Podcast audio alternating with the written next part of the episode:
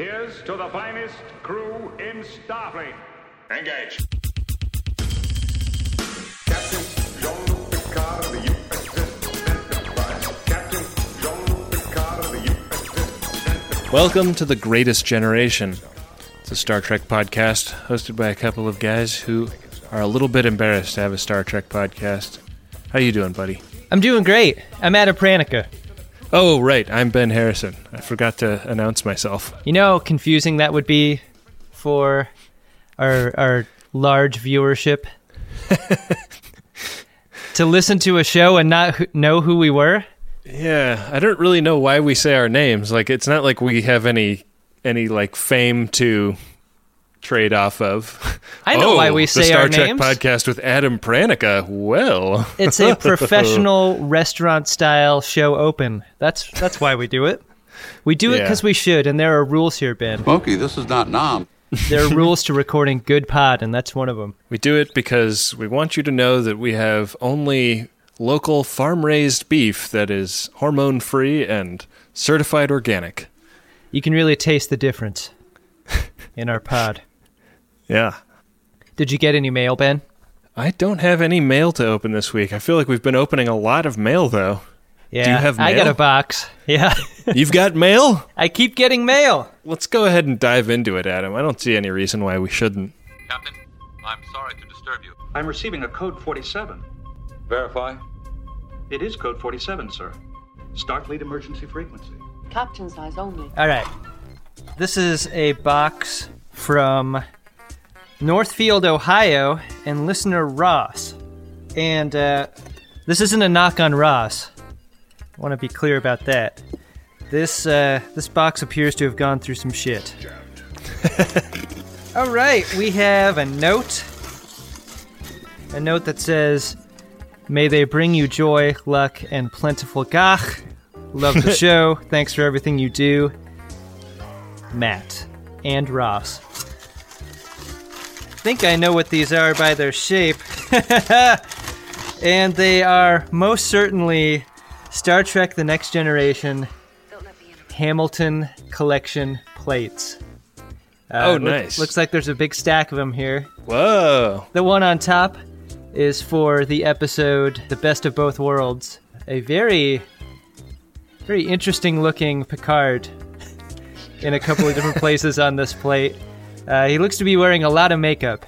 Is this the same line of commemorative plates that you gave me a Worf plate from? It is. It is the same. Okay, next episode is All Good Things The Plate. I've always wanted a plate version of that. The answer to the question, how many Picards can you put on one plate, is three. three Picards. and a Denise Crosby that does not look like Denise Crosby at all. I feel like they have a tougher time capturing the essences of the female characters. All right, it looks like we got the third and final plate. Like, how many bad paintings of Troi have you seen? All of the paintings of Troi are bad, I believe. Yeah. Okay, uh, and the final plate, final of third, is Encounter at Farpoint. Uh, Wow. all of the male characters on every one of these plates are extremely effeminate looking, like like eyeliner style effeminate. Wow. And that's not a knock about uh, about femininity and masculinity. It's more about accuracy and uh, Right. And also, I don't remember Peastew having just a cavernous dimple on his chin, as is as is painted on the Hamilton Collections Encounter at Far- Encounter at Farpoint plate. Man, Encounter at Farpoint would be a great hair metal band, Yeah, and I would imagine that that band would rock a good bit of eyeliner. So maybe, uh, maybe it's kind of like a uh, a fan theory or or some kind of slash fiction in plate form.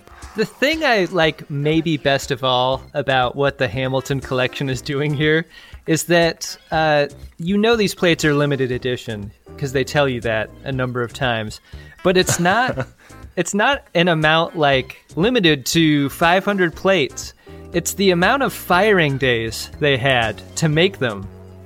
So this is a plate made in one of the 28 firing days that were allowed, the Hamilton collection, in order to create these. Wow. So we have no idea how many plates there are, but we can be hmm. damn sure that there were only 28 firing days. 28 firing days in which we made 1 million plates a day. Wow. Well, Matt and Ross, thank you very much for these beautiful plates. Another bit of merch that I will have to hide from my wife. a, a growing collection that is starting to become a problem, I think. I'm starting to look at all the all of the Star Trek crap I have in my house now and thinking about the fact that I have to move 3000 miles pretty soon. I'm super pumped about the plates because I like the idea of putting them on a wall, Yeah. like grandma's house style. yeah. Like getting them up off of a counter and out of the way, I think is the move. And I think plates are, I think I've said this before, the most hilarious bit of merch that this show did. There's nothing better than a commemorative plate, and if if you were ever going to put up something to kind of offset how absurd our tour posters are, it would be a commemorative plate, probably. We should consider that. I think that'd be fun. Yeah. Matt and Ross really rolled the dice on that pack job, by the way, because the the plates were just wrapped in paper in a like and loosely packed in a cardboard box. so, uh, we know a couple of things about Matt and Ross. One, they're collectors of fine porcelain plates. And another is they have a great amount of trust in the United States Postal Service. So good for them. My thanks to Matt and Ross, very decent listeners, which uh, gives me just the right pivot to turn the page to our episode today, Ben. the season finale of season six. Can you believe it? Season six, episode 26. Decent, part one. You're way too pleased with that joke. You could you could feel the pleasure like two sentences before I said it. Is that your review of the episode, Adam? Eh, pretty decent. First duty of every Starfleet officer is to the truth. Scientific truth, or historical truth, or personal truth. Well, this one opens with one of the most iconic Star Trek scenes of all time, I think, which is Data playing poker with Isaac Newton, Can we get this over with, please? Einstein, Uh, perhaps we should return to the game. Hmm? and real Stephen Hawking. I raise 50. Blast. I fold. Is this one of the iconic TNG scenes? I, I feel like it is a a powerful image that is like remembered about TNG, you know? Like the fact that that they did this. I don't think it that necessarily endorses it or or whatever, but I feel like uh, I feel like when people think about TNG, this is something that that comes up. It's also a really fun dinner party question style answer here because Data's kind of using the holodeck as a who are the four people you'd love to have dinner with, alive or dead. and it made me think like who are the who are the three people that you would want to play poker with, alive or dead? Ben, can you can you come up with those off the top of your head? Well, tough I, question, I huh? don't. I don't like gambling, and poker becomes too boring for me too quickly. Mm-hmm. So, I think I think my answer is nobody. Is that also your answer to the uh, alive or dead dinner party question? Because Yeah, pretty much. that that would be so amazing. Chatting up a stranger. yeah, I'm a bit like Larry David, where I just don't even understand why it has to happen in the first place. It seems like way too much trouble. yeah, even if you get it catered, it's like you know. I always wind up talking to the person I lo- know the least well because I feel like I need to go out of my way to include them in everything. Are you into Moshe Kasher at all, the stand-up comedian? Oh, sure. Have you heard his brilliant Stephen Hawking impression his brilliant and vulgar and awful Stephen Hawking impression? No. Oh my god. Uh, he was on Pete Holmes's "You Made It Weird" podcast a couple years ago, and like I will return to that clip from time to time if I Wow. want to laugh until I cry. it is really fucked up. Like That's interesting. There's it's an I- impression that you think you shouldn't be able to do. It just Yeah, seems I- impossible. I am uh, fans of a couple of. Uh, I'm not like a huge fan of the Fallon uh, talk show, Uh huh. but I am a huge fan of a bunch of people that write on that show. Yeah. And uh, a couple of them had a a Vine uh, gag that they would return to repeatedly when Vine was a social network that people mentioned. RSVP Vine. where one of them would just sit limply in a chair and they would play like their computer saying a Stephen Hawking thing. And Is uh, it wrong was, that I'm laughing at that? It was exquisitely vulgar and very funny every time. Yeah. As vulgar as our show is, I cannot emphasize enough how vulgar and inappropriate and offensive this impression is. So know that before going in. If you decide to search it out. Yeah, I mean, I think that uh, the you know it's one of those one of those comedic premises that is uh, kind of going. You're going to have to look past the fact that it's a bit of a down punch. So I guess Data isn't allowed to play poker with the crew anymore. He's been uh, he's been banished, and decides to play with. Uh, he decides to do a little Barclaying with some real life figures. The bet is seven to me. The bet is ten. Can't you do simple arithmetic? Not a surprise, Stephen Hawking wins. He's got a hell of a poker face. It's kind of weird that he wins, right? Like he, he he's like the the one that's the real one. I guess maybe if you're Stephen Hawking, you have to just not be embarrassed by this. But if if somebody's like, "Hey, we wrote a thing that's premised on you being as smart as Einstein and Newton," do you want to come? Do you want to come like have us say that about you in person and thereby like sort of implicitly endorse that statement? Like, And there's no way he's a modest hand? person because he's in this, right? No. Yeah, like we can assume that Stephen Hawking has a bit of a fucking attitude. Like, how long do you think Data spent teaching Ike Newton how to play cards, too? we can call him Ike Newton, can't we?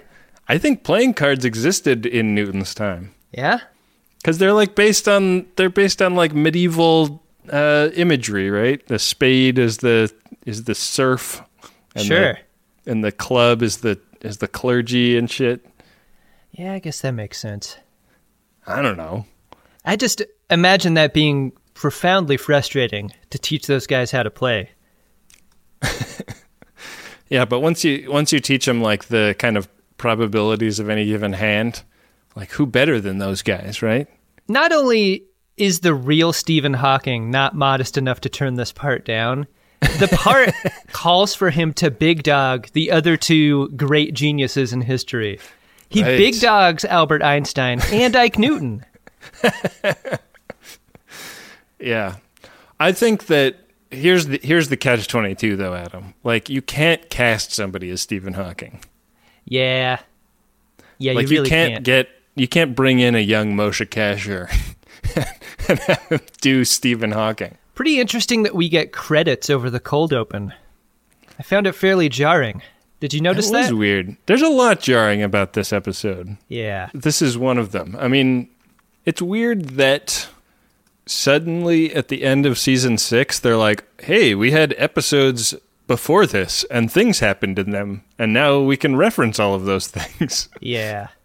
like they they sort of did it with the uh Worf brings Kahless back to life episode and now they're like holy shit there is so much potential to the idea that an episode doesn't have to be a bottle episode early on in the series, I think we were both lamenting how binging the series really revealed a lot of its flaws early on. And when you just consume that much of the show at once, like it is in volume, not great. and I think, I think when you binge season six and seven, I think you're starting to see it cut the other way, which is like you're used to a show being a, a certain way and and prescribed to certain rules, and now it's breaking its own rules. Right. And I don't think that that is something that I would have noticed had I watched this show week in and week out. Did you notice that this is the same Einstein as Lieutenant Barclay was conferring with in the episode where he gets super smart? Oh, I did not know that. Yeah. Same dude. Just glad it wasn't the guy who played Mark Twain. Yeah, I'm I'm I'm really glad that they were able to make an Einstein that wasn't a, a Like that guy only has gut-wrenchingly one impression. They stick him in the Einstein wig, and he's like, "Mr. Data, I can see you're taking three cards. You must not like your hand." E equals MC square. Pretty sure Albert Einstein didn't didn't smoke giant cigars either. Though maybe he did. Imagination is more important than knowledge. Look at you coming back around to the Twain impression. I think it's funny if it's Einstein. Oh, really? Okay. Mm-hmm. Try not to become a man of success, but rather become a man of value. Insanity is when you try a thing expecting different results. Two things are infinite the universe and human stupidity. And I'm not sure about the universe. Oh, got a little Cosby creep in that one.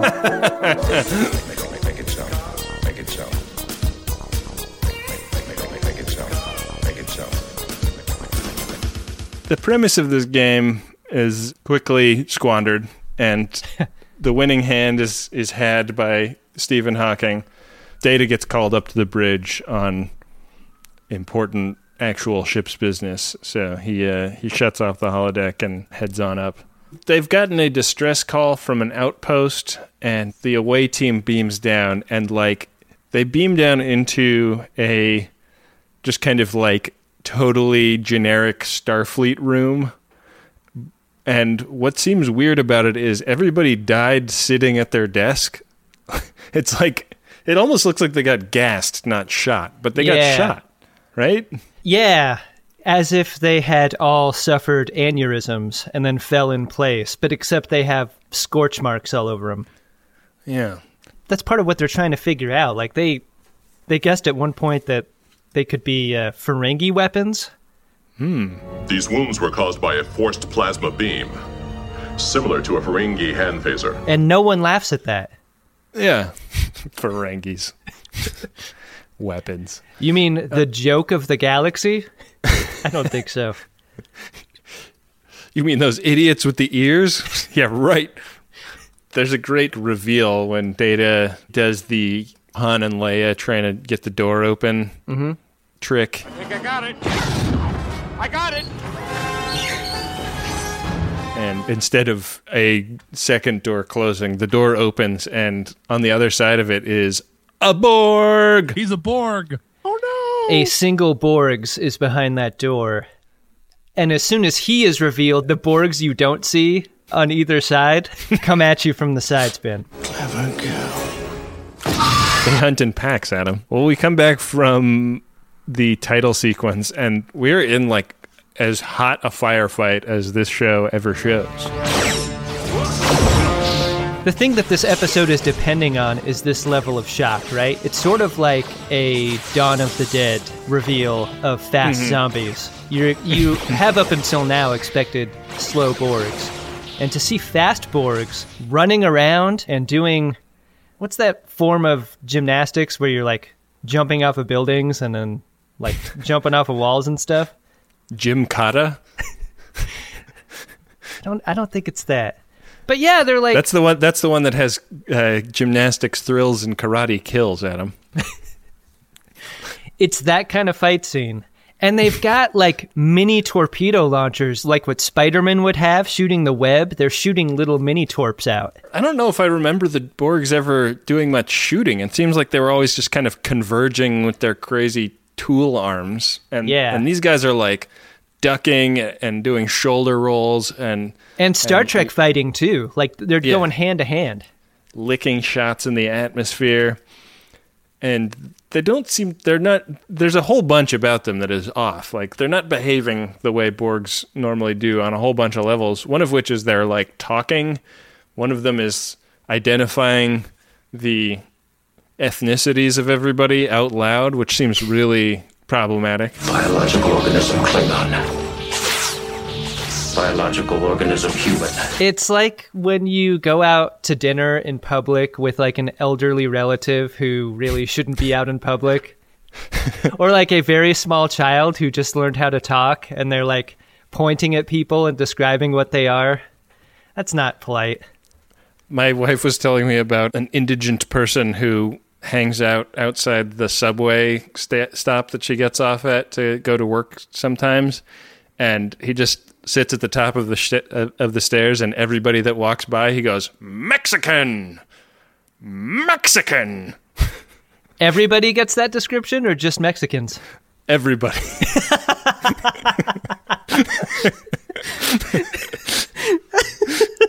that is so dumb.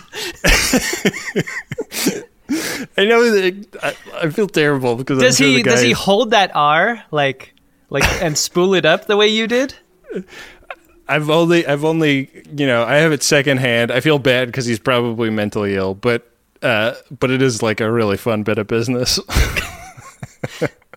Like like he's doing his own very incorrect census. right.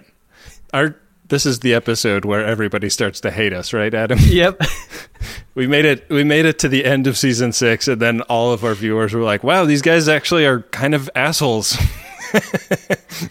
This is an answer to the question why don't you guys just do a general subject free form conversation podcast that isn't about a show?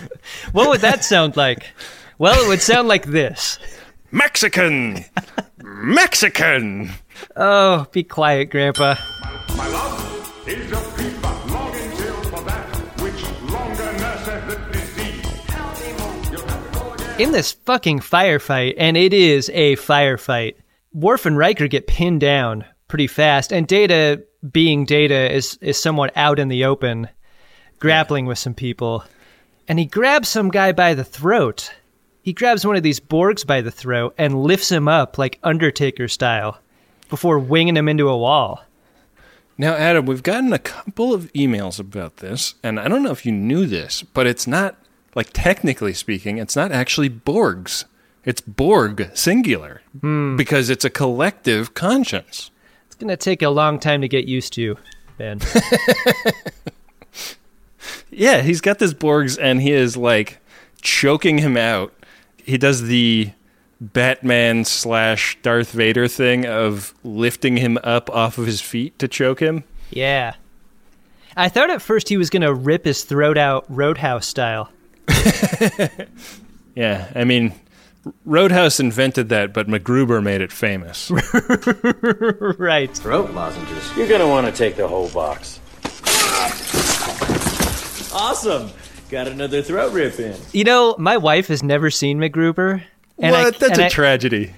I the thing about that is I love that movie so much that if I were to sit her down and we were to watch it together and she hated it, I think it would have relationship compromising consequences. like I don't know if we could recover from that, so I've sort of put it off. I'll watch MacGruber with you anytime, buddy. God, I love that movie so much. It's so good. And so Data stands there, like, sort of after having murdered this Borgs, is like satisfactorily nodding his head and looking around, like, yeah, look at me. Yeah, he does that like pats his, his chest and puts his arms out like, "Yeah, what's up? Like Come Nick- at me, bro." like Nick Cage in the commissary in Face Off. Woo! yeah, Fun stuff. yeah. Meanwhile, I think like while this firefight is still going on, the entrepreneur has engaged a very strange starship in orbit. A strange and huge starship. It's a ship you might recognize from the Star Trek The Next Generation pinball game. Yeah, I mean that must be where they got the idea from. Yeah, that's what I think. looks like there's kind of a central thing that's like a hexagonal volume, but then there's like bits that that come off of it, and it's clearly just a billion times bigger than the Entrepreneur because even though it's fairly far away, it still dwarfs our uh, our beloved ship in frame. What do you think of And this ship, Ben? I mean, like, there's. I have so many questions about this ship. Like, why is it shaped the way it is? Like, does that have? Because like the the cube kind of has a is couched in some ideas about what the Borgs are about, Right. and this ship seems to be just a random shape. And also, like, where did they build it and when? Yeah, I really could have used more story here, and I, and in the absence of story, it could have been sort of a kit bashed Borg cube, and then they wouldn't have had to explain anything at all. You would you would see it and go, well, yeah, there's like Borg ship elements there, but it looked so foreign to what the Borg are that it almost didn't register at all to me, other than just being big. I think that the thing that could have made this more Borgy is if they had gone with fewer like clean panels and more pipes and wires. You know, because there's like some sections of it where there's lots of pipes and wires, but a lot of it is is kind of like looks like it's made out of sheet metal. It's got a smooth exterior, and that just doesn't read as as a Borg construction mode. I also didn't think that the remastered version did this ship any favors. I don't know if it was just my copy of the ep or what. Yeah, you can see that the ship is kind of aging. Some some pancake makeup on the ship is not concealing some of the blemishes quite as well as you would want. It digitally looked like it had some moiré on it. Like it, it didn't look right in the recomp Hmm. uh, on my TV, but maybe that was just me. Mm. Well, maybe you have a terrible TV. Who knows? Maybe I do. As this ship is jetting out of the system, the entrepreneur attempts to fire torpedoes at it. Captain, the alien ship is breaking orbit. Plot and intercept course, Ensign. Fire torpedoes.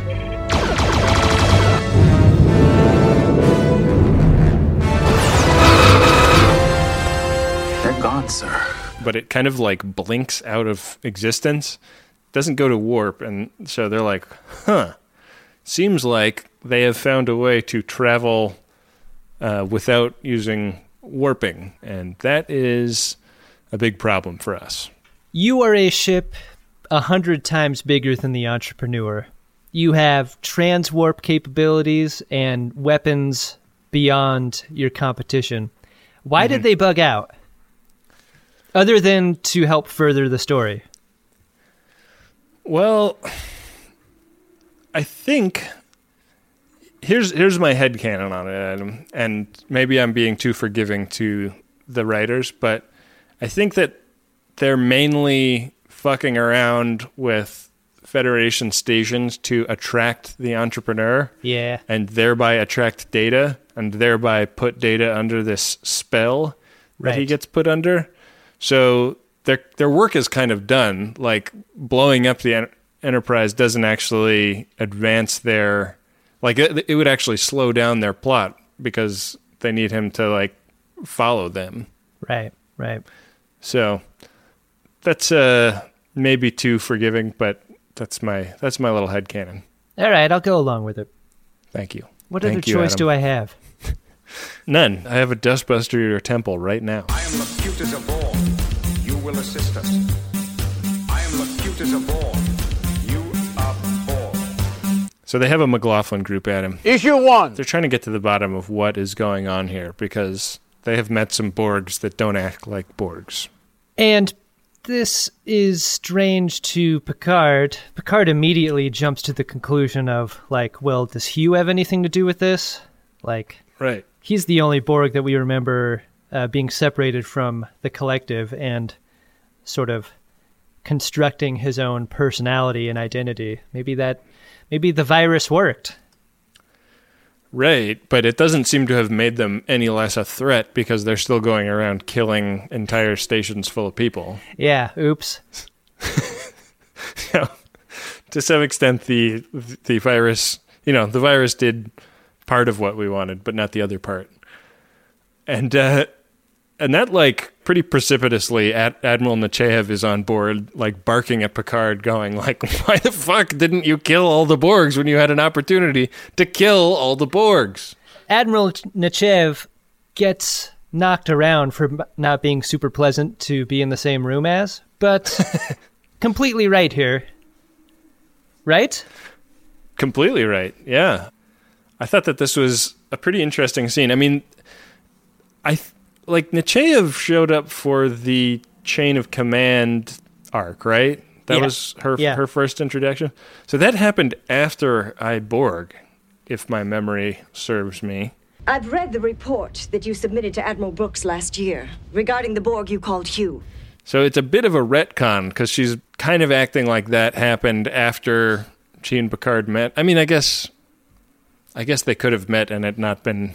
I don't know. It just seemed weird that that uh, the timing was was the way it was. I'm sure Picard was just happy to get past the first 10 seconds not having been relieved of command.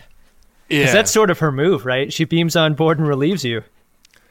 This also sort of foreshadows some stuff that happens in the movie First Contact because she sets up like, okay, we're going to start patrolling for Borgs. You're going to be in charge of uh, battle group number three. And Yeah. I will be re reassigning flagship duties to the Gorkon. yeah, that's a fun callback. Yeah. How'd you like to be stationed on the crazy horse, though? Man, if you had to pick Gorkon or Crazy Horse, which do you go for? Crazy horse does not sound like a chill ship. I also cringed at Agamemnon because it reminded me of the time I played Agamemnon in the school play and they put dark makeup on me. Any chance you get to refer to your illustrious, award winning acting career, Ben? This was uh, back when I had any any fancy that I could act. I didn't like Agamemnon when Brad Pitt played him either. That is one thing I have in common with Brad Pitt is like not only are we both bad at playing crazy, but uh, we also have both portrayed Greeks.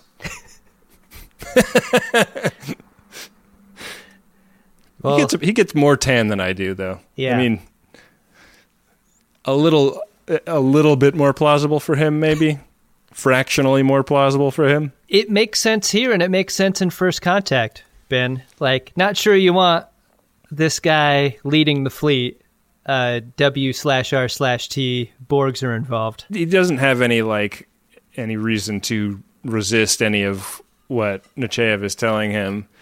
And he's he's basically just saying yes sir, yes sir, yes sir. And one of the orders that she gives him before she leaves is like should should another opportunity to xenocide all Borgs arise? You are under orders to take advantage of it. Yeah. He gets another chance, I guess. what else is she going to do? I don't know. I mean, it's the best ship, right? Yeah. Like they can't just they can't.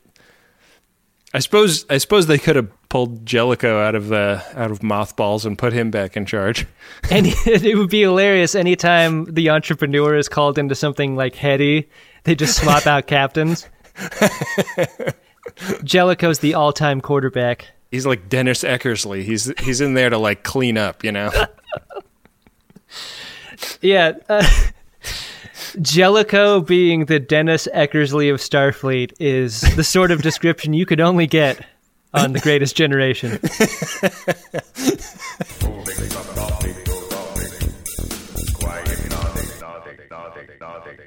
The B story happening here is that Data's trying to figure out through his black box recorder what exactly happened when he lost his temper and and killed that guy on the surface. I got angry. And in a very data kind of way, he does the exact same thing over and over and over again, trying to get some semblance of a different response. And he yeah, doesn't. he got some some perhaps strange advice from the counselor, which is like, go do more of that. if if you got if you got angry and vengeful, like like take a deep dive. And so he's running this super kinky holodeck program where he just repeatedly kills the same Borg. Stop. Stop. Stop. thinking that is not a great draw for an actor is guy getting choked and thrown against a wall 60 times. Yeah. Do you think that that guy had to audition? it's a tough day at the office. What do the sides for that for that audition look like? Congratulations, you've been given the role of 13 of 17. Uh, we're going to sit you here in this barber's chair uh, for about 14 hours of makeup, and then we're going to throw you against a wall about 40 times. I can only imagine what this guy that had had to put on all the Borg loaf. It's not really loaf, I guess, but it it works like loaf. A fun bit of like holodeck trivia here is that Geordi walks in and sees this experiment run, and Data has been jacking up the difficulty level to like past all Madden settings, and he's like, "Look, uh, I can't go past a certain threshold without a second senior officer okaying it. So if you could just sign underneath my signature, we can go into a level that heretofore I haven't been able to experience. And Geordi's like, even for you, this is a little much, man. Like, do you think it's worth dying on a holodeck to see if you can feel anger again? I don't think so. Geordi, a man who has done some really fucked up shit on a holodeck, has finally found his threshold. yeah. Yeah, he goes from "Am I interrupting something?" to like, "Ugh." Last person that held a phaser to my head and asked me to sign on this line was Riker, and uh, I'm still like reeling from that. What happens at the end of this scene?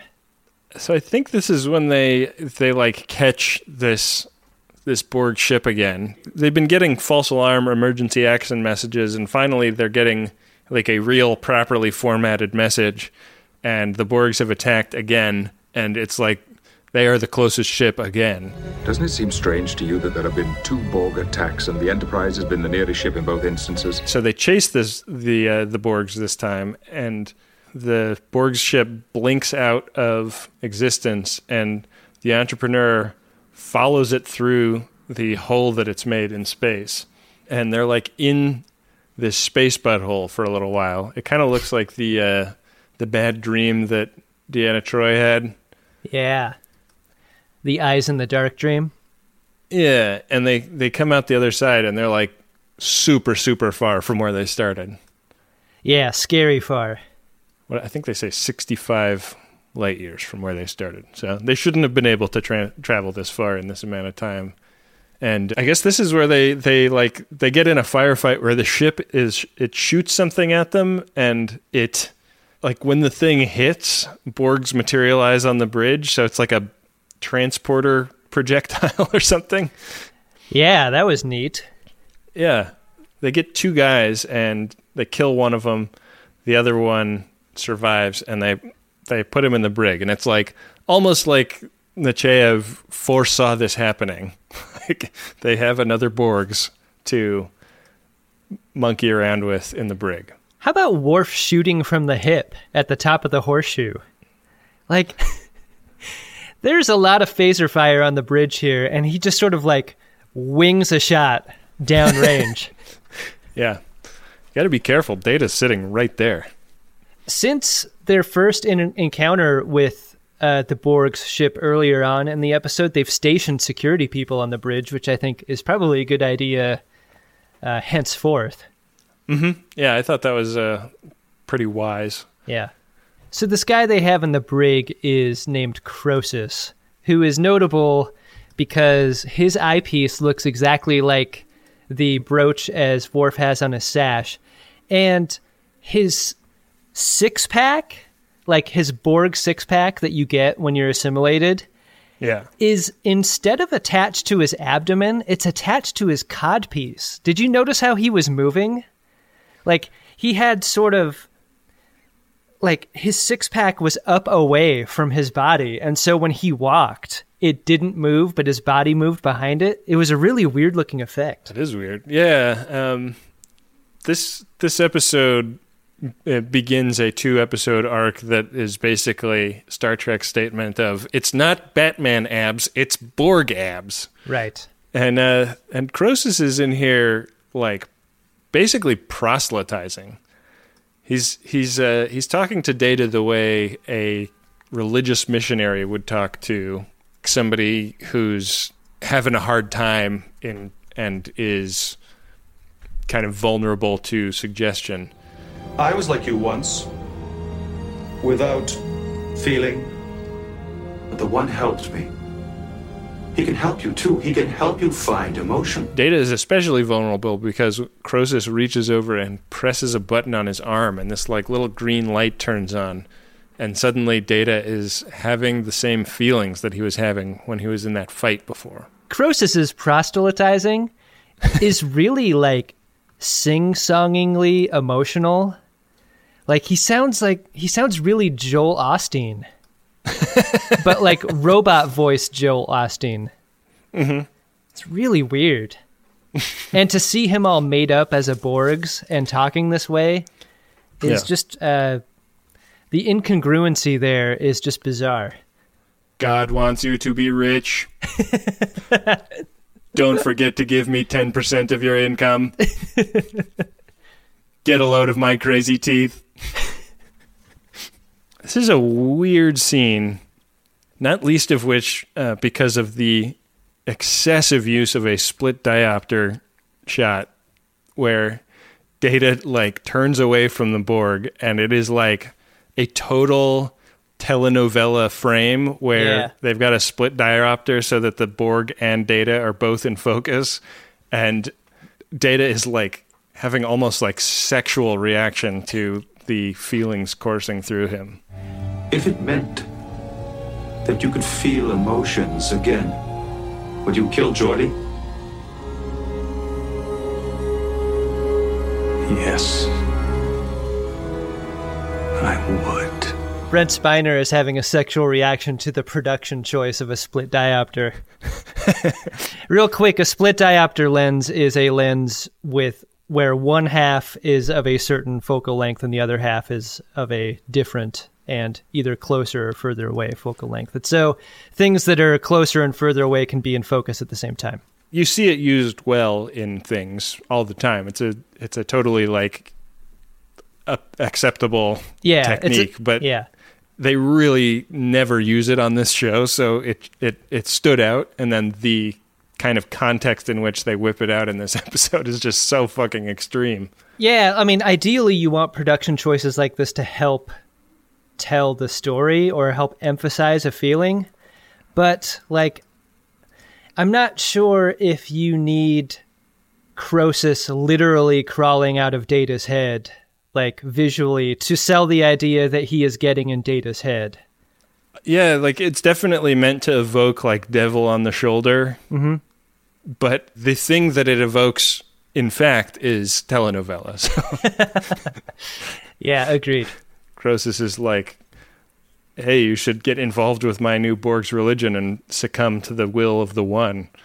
And Data's like, no, no, senor, no puedes. Why don't you get back on the 110 down to San Vicente where you belong?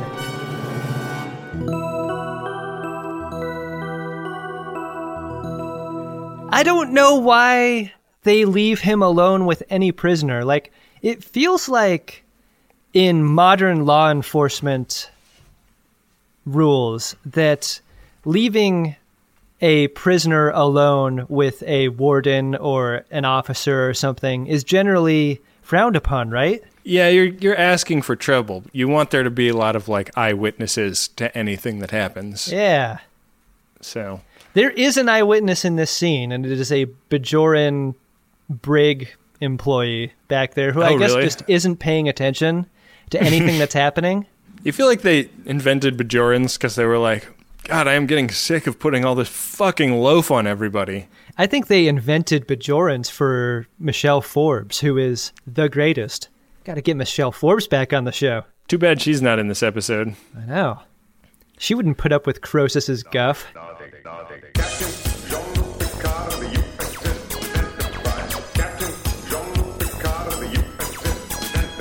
Well, they figure out how to open these Borg space buttholes, and they go through one, and they find the planet that all of the Borg operations have been launched from. And uh, they beam down, and it's Planet San Diego. Yeah, this episode's sponsored by the San Diego Tourism Board. There's like California poppies in the background. It's just like oak savanna as far as the eye can see. It's real pretty. it's, it's, it is pretty. It's just like, come on, guys, like fucking go to a different state ever. if you're a new alien race and you're looking for a home world, I don't think you could do much better than Planet San Diego. A fresh start awaits you. Did Data steal the shuttle already at this point? Or yeah, Data. Did I gloss over that? Data and Crosis jake a shuttle, and then they go through the portal, and the entrepreneur follows closely, and they Yeah. they follow the path of this shuttle to Planet San Diego, where they don't just send some away teams; they empty the ship onto the planet. Yeah, they put all active Starfleet personnel minus a skeleton crew, captained by Doctor Crusher, onto the surface of this planet, looking for data in the shuttle. And Did you notice that Whatever. uh, Data's shuttle was the Elbaz, the original Malibu Picard shuttle? oh, I didn't notice that. That's Yeah. awesome. Yeah. Cool. So that one's got some miles, is what I'm saying. It's not the years. It's the mileage. Picard's orders for Beverly are basically like, get the fuck out of here if that ship ever shows up, and uh, don't worry about us. Like we are, we're taking a calculated risk here, but your orders are to get the ship back to Federation space. Beverly's got that look on her face. It's like gulp. Okay. It's it's a pretty it's a pretty awesome scene. Like it's it's one of those like who's going to be in command of the of the ship? Smash cut to to Beverly taking this awesome responsibility on her shoulders, and then that is the last we hear of what's going on with the ship because we're down on planet San Diego for the rest of the episode, like crawling around on the hills, poking around in the shuttle, and they find this crazy building that looks like a church that was designed by a architect in the 80s.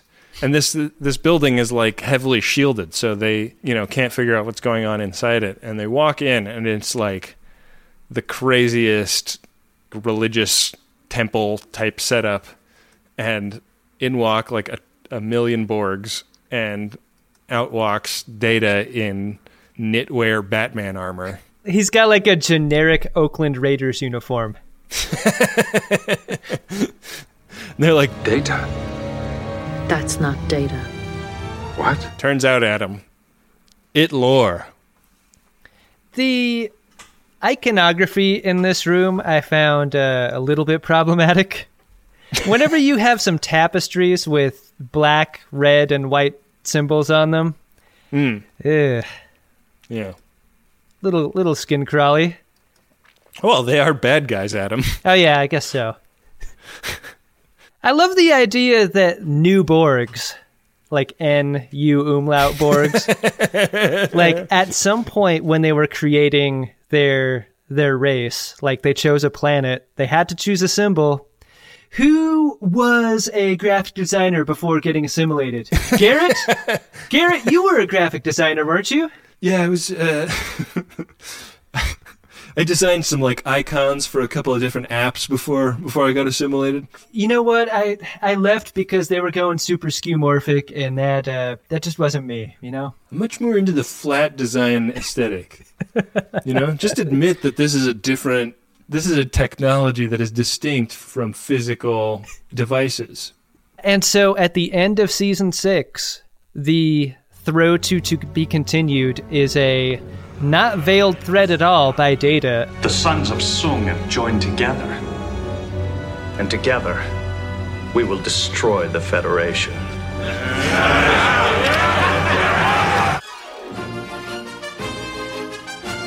Did you like this episode, Ben? I think it's a fun episode. It's a little bit like like we've talked about this a, a couple times with episode arcs where it feels um, a bit like it's doing nothing but set the table. There's not a lot of arc to this one. It doesn't pay anything off. It just sets up. And like that can work and I feel like maybe it doesn't work that well here, but it is you know exciting to watch and and fun and and uh, they do they do a nice job of like having having different Borg different behaving Borgs be a an exciting you know new way to think about them. So uh, yeah, I mean it's not a mountain app for me, but I I like it. Yeah, it seemed like as an antagonist, the only hope you had against the Borgs was was the idea that you could somehow exploit the weakness that they had, which was their interconnectedness and their and their slowness. And when Right. you take away those two things, you sort of make them into an unbeatable enemy. And that part really excited me. Like I was Mhm. super down with that. But the thing about this episode that frustrated me time and time again was how awful of a captain Picard was the entire time. He's supposed to be working with the fleet on this problem. Nechayev beamed herself over and told him as much. Like, we got a bunch of ships out here. We realize you're going to be the closest one, but like at no point does he consider bringing in other ships. The idea of, of beaming his entire ship's complement down to a planet and then leaving Beverly in charge, like, that's what the saucer section is for, right? Split the ship up, send half of the ship back home, and then keep a well defended ship in orbit to give you some cover fire for the people down below. And a thing to beam back up to. Yeah, there's so many things that he chooses to do here that just make no sense to me at all. And finally, like going into a building, he, Geordi, and Troi, like they don't tell anyone before they go in. It makes no sense. So you might think that I dislike the episode after all that criticism, but I still like there's enough good about it that it's uh it's a pretty tasty treat. And Yeah. there's a there was a little bit of sadness here too watching it. Like this is this is the last season finale. Last conventional season finale that we're going to get. And so to see them throw to to be continued one last time like with that sort of break that they had built in. I don't know. Got a little sad. Yeah, man. Bummer. Yeah. Well, should we uh cheer ourselves up with some priority one messages, Adam? Yeah, do you want to tell the rest of the fleet we're going to check our priority ones? No, let's just do it without Yeah. asking. Great. Priority one message from Starfleet coming in on secured channel. Need a supplemental income. Supplemental income? Supplemental. Supplemental. Yeah, it's extra. By the interest alone could be enough to buy this ship. Adam, we have a couple of priority one messages on the docket today. The first one is from your hubby. It is of a personal nature, and it's for Laurel. Here's the message I was on second shift and couldn't be home when the first season came out. So you put the TV on the folding chair and held the receiver up to the speaker. You narrated, commented, and explained the sound effects. Luckily, no one in the office noticed the long calls every Monday night. There's no doubt I married the right one. Happy 30th, darling. Wow. Man, That reminded me of the whole being grounded and listening to an episode on the radio trick. How cool is that? that's great. That is uh that's that's a true show of affection. Man, it would be fun to hear those recordings. It's got to be a little bit like book on tape, right? You're hearing show and then you're hearing someone describe action. Yeah.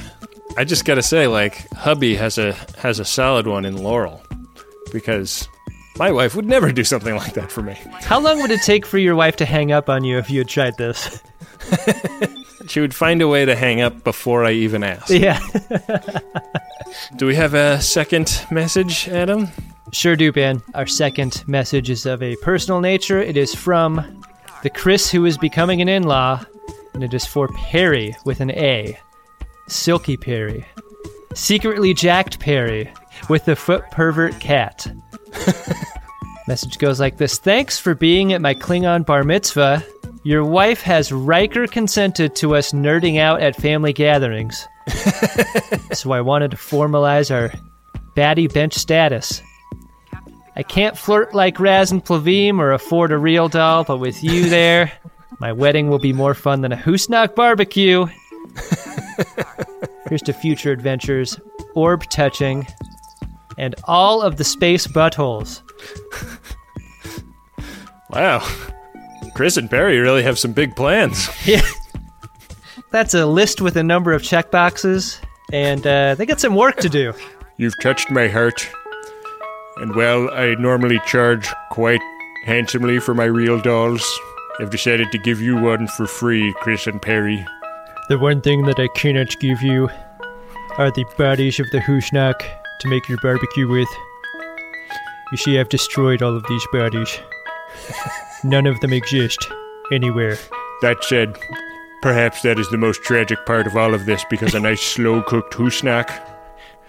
You do an offset cook on your barbecue with a Husnock meat over some water and the coals on the other side with some wood chips on top.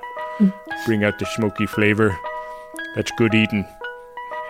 I like to take some of the some of the tougher parts of the Husnock body and, and make stew out of them. take two cans of cannelli beans, a Husnock ham hock, two cans of diced tomatoes. It, it goes perfectly with my wife's tea. You take a loaf of crusty bread. It'll keep you warm on a very cold day. Cold Malibu day. You know when it dips below 70 in Malibu, I'll put on a hooded sweatshirt and make some of my famous Husnock stew. Well, the only way we keep warm, Adam, is through the largesse of our viewers who go to maximumfun.org slash jumbotron and buy priority one messages. It's a hundred bucks for a personal message and two hundred for a commercial message, and they help us keep the lights on around here. Thanks all. You find yourself one of those great big fat Husnocks with a large ash.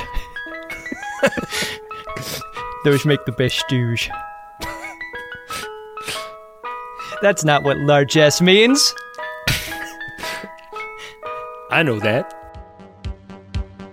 Darmok, and Jalad, and Tanagra.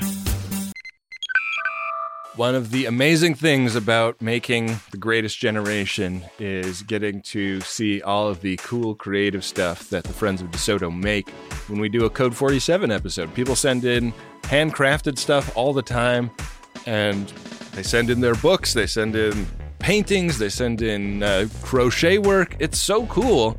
And uh, I want a few more of you to have websites to direct us to in those letters. I want you to put your beautiful work on display for the world so that when we get to look at it, we can tell people where to go to get a look at it themselves. And you don't have to know anything about building a website to build a website these days because you can use Squarespace. It'll look beautiful no matter what kind of device people are looking at it on.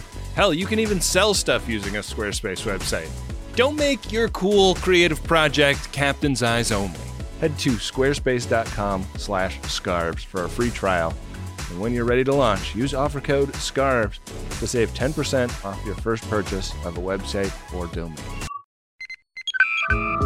A good time so often has a downside, doesn't it? Especially when it comes to stuff that you put in your birdie. We've all been hungover before. I mean, many of us have, I guess. Or we've had too much jazz in our gummy. And that sucks, right? Because you don't think about the time after the good time that you've been trying to have a good time. That's why I like Lumi Labs so much. It's the predictability. Through painstaking trial and error, I have found my perfect dose. It's what I can depend on when I could use a little more chill, a little help getting into a creative headspace, and I don't need to have too much fun doing whatever it is I need to be doing. And I'm so glad that Microdose is available nationwide. That means just about anyone can try it. To learn more about microdosing THC, go to microdose.com and use the code SCARVES to get free shipping and 30% off your first order. Again, that's microdose.com and the code is SCARVES. Back for another game. You know it. What's going on? Just one more week till Max Fun Drive. Hard to believe. It's been a heck of a year since the last one. We're now a worker owned co op. We raised $50,000 for charity last year. And we've added a bunch of awesome new shows. but do you think we're ready to do it again? Absolutely. Lovely new gifts are lined up. The episodes will be amazing, and wait till everyone hears the bonus content. Yeah, plus they know to go to MaximumFun.org slash newsletter, so they're getting all the news. Oh, like that meetup day is on Thursday, March 21st. Then what's bothering you? Me? Oh, nothing. We're all set for Max Fun Drive to start on Monday, March 18th. I just didn't want you to see this coming. Check. What? Hang on. Most of the plants humans eat are technically grass. Most of the asphalt we drive on is almost a liquid. The formula of WD 40 is San Diego's greatest secret. Zippers were invented by a Swedish immigrant love story. On the podcast Secretly Incredibly Fascinating, we explore this type of amazing stuff. Stuff about ordinary topics like cabbage and batteries and socks. Topics you'd never expect to be the title of the podcast Secretly Incredibly Fascinating. Find us by searching for the word secretly in your podcast app. And at MaximumFun.org.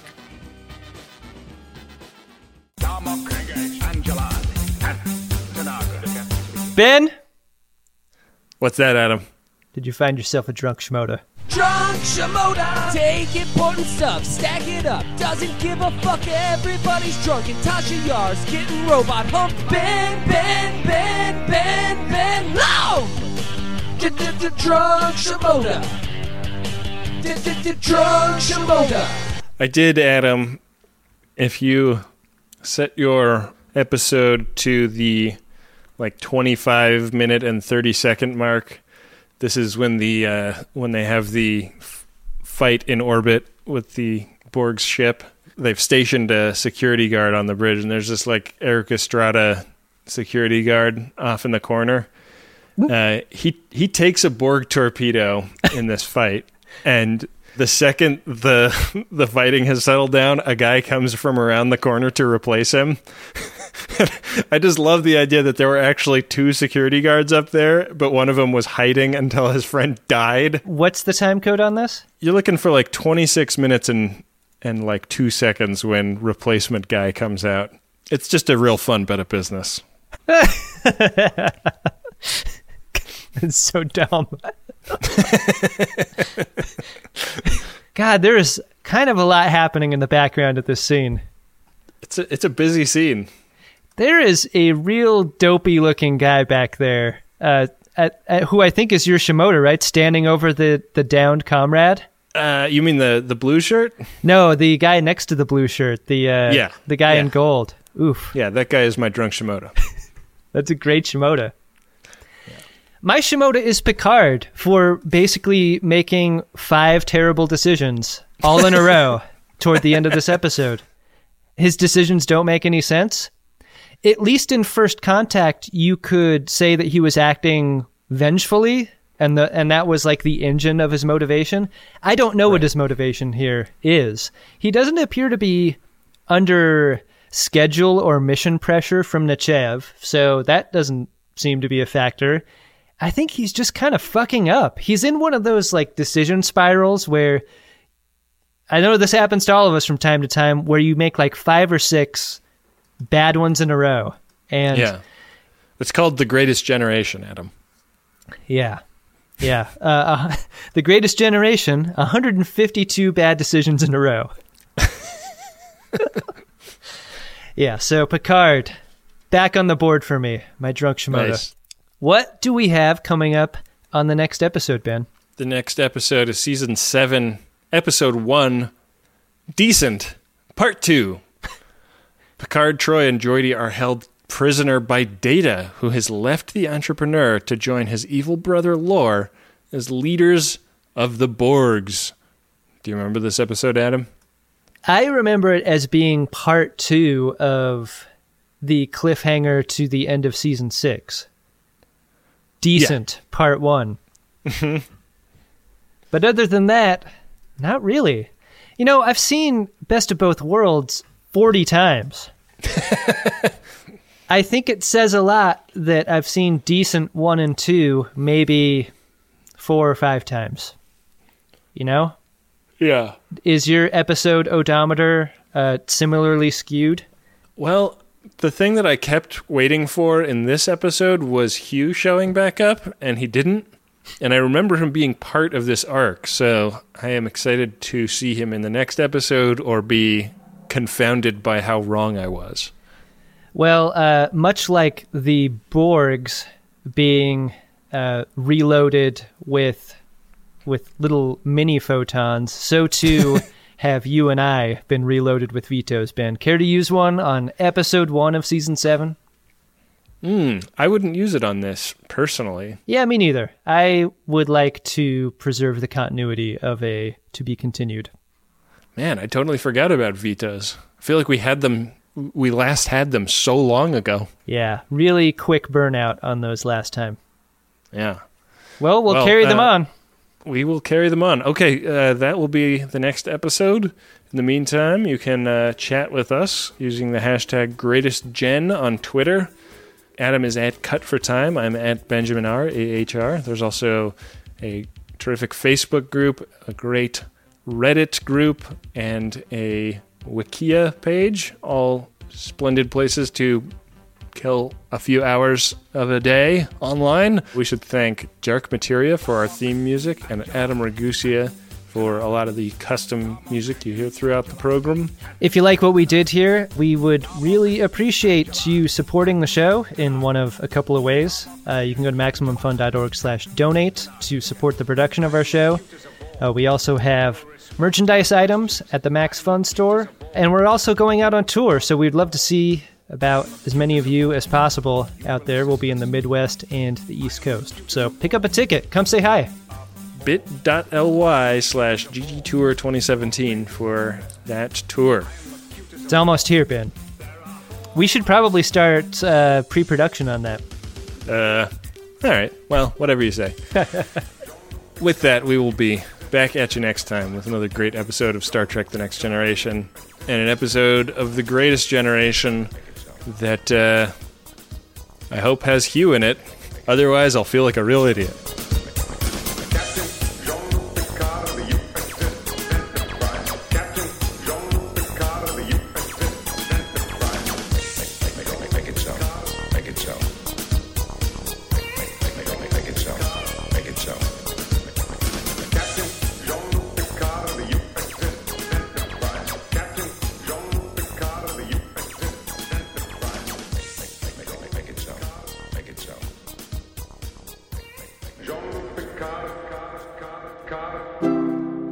MaximumFun.org. Comedy and culture. Artist owned. Listener supported.